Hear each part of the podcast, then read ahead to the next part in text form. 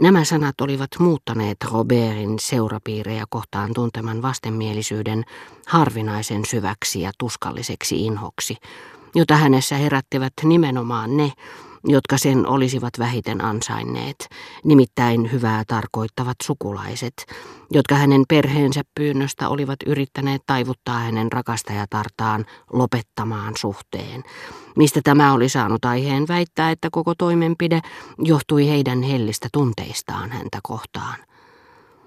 Vaikka olikin kohta sen jälkeen rikkonut välinsä heidän kanssaan, niin ollessaan kaukana ystävätterestään niin kuin nytkin, Robert kuvitteli, että samat sukulaiset olivat käyttäneet tilaisuutta hyväkseen, tehdäkseen uuden yrityksen, ja olivat kenties päässeetkin hänen suosionsa. Ja kun Robert puhui elostelijoista, jotka pettävät ystävänsä, yrittävät vietellä naisia ja houkutella heitä hämäräperäisiin hotelleihin, kärsimys ja viha vääristivät hänen kasvonsa. Minä tappaisin heidät paremmalla omalla tunnolla kuin koiran, joka on sentään uskollinen ja hyvä eläin. Giljotiiniin heidät pitäisi tuomita, eikä niitä raukkoja, joista kurjuus ja rikkaitten julmuus on tehnyt rikollisia.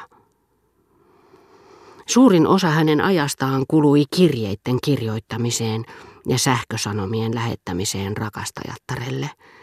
Ja aina kun tämä matkan päästä, kieltäen samalla häntä tulemasta Pariisiin, onnistui saamaan aikaan riidan, tiesin sen heti nähdessäni hänen kärsivän ilmeensä. Hänen rakastajattarensa ei koskaan sanonut, mistä häntä oikeastaan syytti, ja hän oletti, että nuori nainen ei sitä tehnyt, koska ei tiennyt sitä itsekään. Olipa hän vain saanut hänestä tarpeekseen. Mutta hän kaipasi siitä huolimatta selityksiä ja kirjoitti, jospa kertoisit, mitä pahaa minä oikein olen tehnyt, olen valmis tunnustamaan erehdykseni, sillä hänen tuntemansa suru sai hänet todella uskomaan itsensä syylliseksi. Mutta hänen rakastajattarensa antoi hänen odottaa loputtomiin vastauksiaan, joissa siksi toiseksi ei ollut järjen häivääkään. Niinpä näinkin sään luun tulevan melkein aina otsahuolekkaissa rypyissä ja usein tyhjin käsin postitoimistosta, missä kaikista hotellissa asuvista vain hän ja Françoise kävivät hakemassa ja postittamassa kirjeitä, edellinen rakastajan kärsimättömyyden, jälkimmäinen kotihengettären myötäsyntyisen epäluuloisuuden ajamana. Sähkösanomien takia hänen oli kuljettava vielä paljon pitempiä matkoja. Kun isoäitini muutaman päivän kuluttua blogin päivälliskutsuista kertoi minulle hyvillään sään luun kysyneen häneltä, haluaisiko hän mahdollisesti, että ystäväni ennen Balbekista lähtöään ottaisi hänestä valokuvan, ja näin, että hän näissä mietteissä oli pukeutunut parhaimpiinsa ja pohti parasta aikaa, minkälaisen kampauksen valitsisi, tunsin hiukan ärtyväni moisesta lapsellisuudesta, joka nimenomaan hänen kohdallaan hämmästytti minua. Lopulta mieleeni juolahti sellainenkin ajatus, että olin ehkä erehtynyt isoäitini suhteen, asettanut hänet liian korkealle jalustalle, että hän ei ollutkaan niin välinpitämätön kuin mitä olin luullut kaiken itseään koskevan suhteen, että hän syyllistyi siihen, minkä olin luullut olevan hänelle kaikkein vierainta, naiselliseen turhamaisuuteen. Ikävä kyllä annoin tyytymättömyyden, jota minussa lietsoivat valokuvaussuunnitelmat, ja ennen kaikkea mielihyvä, jota ne tuntuivat isoäidilleni tuottavan, tulla ilmi niin, että Françoiskin sen huomasi, ja teki tahtomattaan parhaansa lisätäkseen sitä pitämällä hellyttävän ja tunteellisen puheen, mihin millään muotoa en halunnut näyttää yhtyväni. Sanon vaan nuorelle herralle, että rouva on niin mielissään raukka, kun hänestä otetaan valokuvaa, että panee päähänsä sen hatun, jonka hänen vanha Françoisinsa on laittanut kuntoon, että täytyy nyt suoda hänelle se ilo. Vakuutin itselleni, etten ollut julma pilkatessani Françoisin tunteellisuutta, koskapa tiesin äitini ja isoäitinikin yleispätevien esikuvieni usein niin tekevän. Mutta pantuaan merkille vaivautuneen ilmeeni, isoäitini sanoi, että jos hänen mallinaolonsa vain suinkin tuntui minusta vastenmieliseltä, hän luopuisi koko suunnitelmasta. Sitä en halunnut.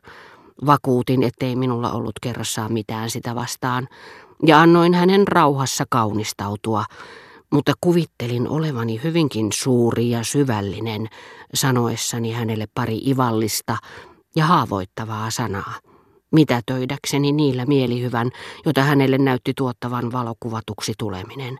Niin, että jos minun olikin vastoin tahtoani katseltava isoäitini suuremmoista hattua, onnistuin ainakin karkottamaan hänen kasvoiltaan iloisen ilmeen, jonka olisi pitänyt tehdä minut onnelliseksi, mutta joka, niin kuin liian usein käy niin kauan kuin ne, joita eniten rakastamme, ovat vielä elossa, näyttääkin meistä jonkin pikkumaisen vian ärsyttävältä ilmentymältä, eikä siltä kallisarvoiselta pikkuonnelta, jonka niin hartaasti haluaisimme heille tuottaa.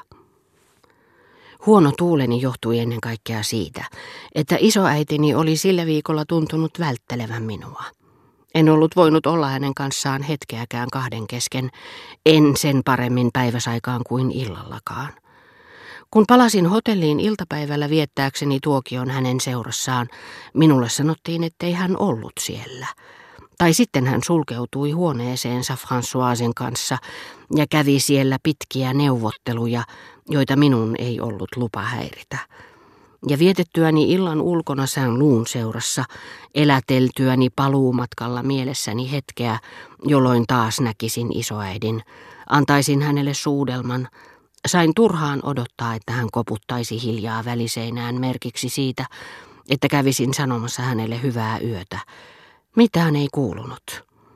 Lopulta kävin levolle hieman vihoissani hänelle, koska hän niin tyynesti ja välinpitämättömästi riisti minulta ilon, jota hartaasti olin odottanut.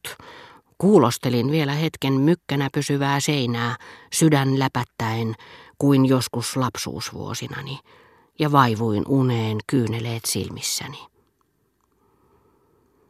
Sinä päivänä, niin kuin edellisinäkin, Saint-Loun oli ollut pakko lähteä Doncieriin, missä siihen asti, että hän jäisi sinne lopullisesti, hänen läsnäolonsa oli tarpeen koko iltapäivän. Minua suretti, ettei hän enää oleillut Balbekissa. Olin juuri nähnyt mielestäni aivan ihastuttavien nuorten naisten laskeutuvan vaunuista ja menevän kuka minnekin kasinon tanssisaliin tai jäätelökauppiaan puotiin. Olin sellaisessa nuoruusiän vaiheessa, jolloin vailla varsinaista rakastumista tyhjössä kaikkialla, niin kuin rakastaja sydämensä valittua, itse kukin halajaa, etsii kauneutta, näkee sen. Jos yksikin todellinen piirre, se vähän minkä näemme naisesta kaukaa tai sitten hänen selästään, oikeuttaa meidät kuvittelemaan eteemme itse kauneuden, luulemme tunnistaneemme sen. Sydämemme tykyttää, kiiruhdamme kulkuamme ja tulemme aina olemaan puolittain vakuuttuneita siitä, että kysymyksessä oli se, mikäli nainen suinkin häviää näkyvistämme. Huomaamme erehtyneemme vain, jos onnistumme tavoittamaan hänet.